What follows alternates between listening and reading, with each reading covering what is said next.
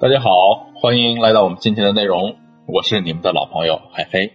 如果现在有一个人当着你的面劈头盖脸的批评你，请问你会怎么做呢？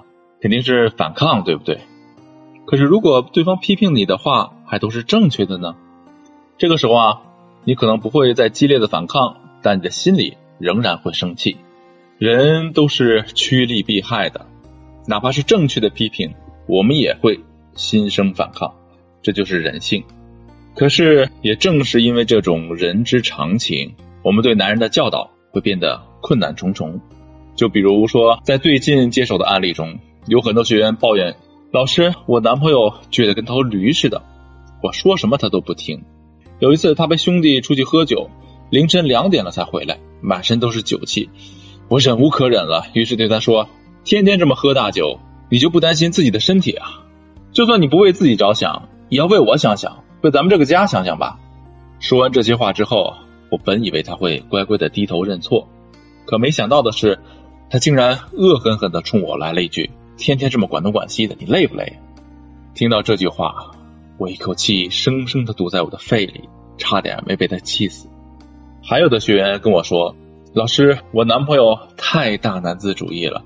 我做的事情啊，他总是在挑肥拣瘦。可是当我发现他身上有些问题，并且给他指出来的时候，他却总是狡辩，还说我不懂事儿就应该这么办。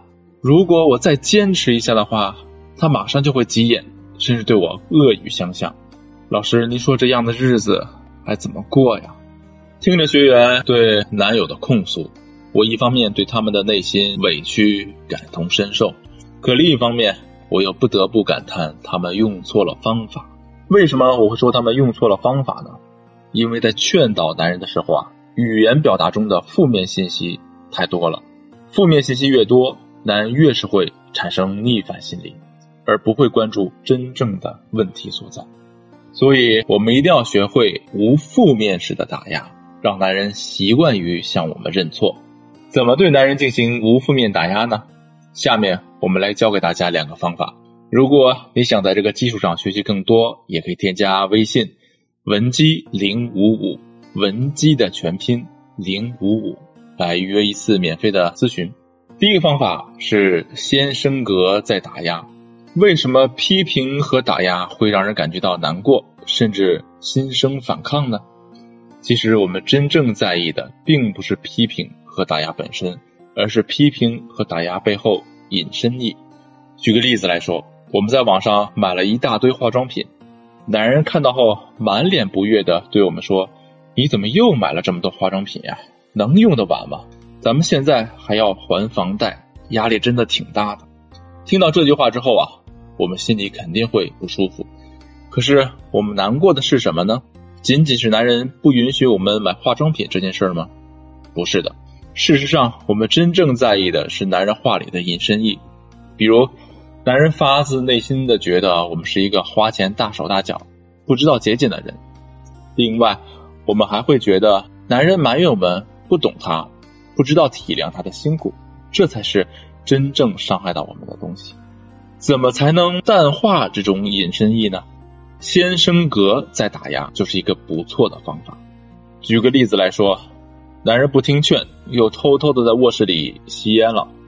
我们发现后很生气，于是想教导他一番。可是我们该怎么跟他说呢？直接说你怎么又在卧室里吸烟了？之前不是答应过我要改掉这个毛病吗？这么去表达肯定是不行的，因为男人很容易认为这是我们在暗示他是一个言而无信的人。正确的表达是这样的：哎呀，亲爱的，没想到你这么一个言出必行的好男人。有一天也会被我抓包啊！我真的是太明察秋毫了，太了不起了！不行，我得拍个照，记录下这个历史的一刻。因为啊，想要抓住你的把柄真的是太难了。这段话妙处就在于，我们先把男人的形象进行了一个升格，让男人觉得在我们心里他真的是一个言出必行的好男人。在这个基础上，我们又对男人进行了打压和批评，让男人意识到了问题所在。这样一来。男人就不会瞎想，从而更容易接受我们的意见。第二个方法是潜意识植入法。现在我们来思考这样一个问题：我们费尽千辛万苦的去批评男人的目的是什么呢？让男人认识到自身某一个错误，然后进行改正吗？这个呀，只是基础的目的之一。更深层次的目的啊，是我们想在男人心里树立起一个形象，这个形象可以让男人觉得我们是值得信赖的，是可以引导他不断成长的。只要树立起这个形象之后，我们再去开导男人就会容易得多。可是理想很丰满，现实却很骨感。上面我们也说了，男人多多少少啊都会有一些大男子主义的倾向，他们根本就不允许我们对他进行批评，这可怎么办呢？其实很简单，我们只需要通过潜意识植入法，一步步的诱导男人接受我们的批评就可以了。具体的，我们可以这样操作：首先，我们不要直接去批评男人，而是要先让男人意识到我们是可以评价他的。怎么实现这个目标呢？很简单，我们需要多用评价别人的口吻去说一些赞美别人的话，比如男人在书房里写个文案。我们就可以走过去，轻轻的拍下他的肩膀，对他说：“这个方案逻辑严谨，写的真不错，继续加油。”听到这句话之后啊，男人心里肯定会很高兴，因为毕竟是称赞他的话。可是我们的称赞却是以一种评述性的语气说出口的。只要男人接受了我们的称赞，那么他同时也就接受了我们是可以评价他的这个事实。之后啊，经过不断的重复。这个事实就会变成男人潜意识里根深蒂固的东西。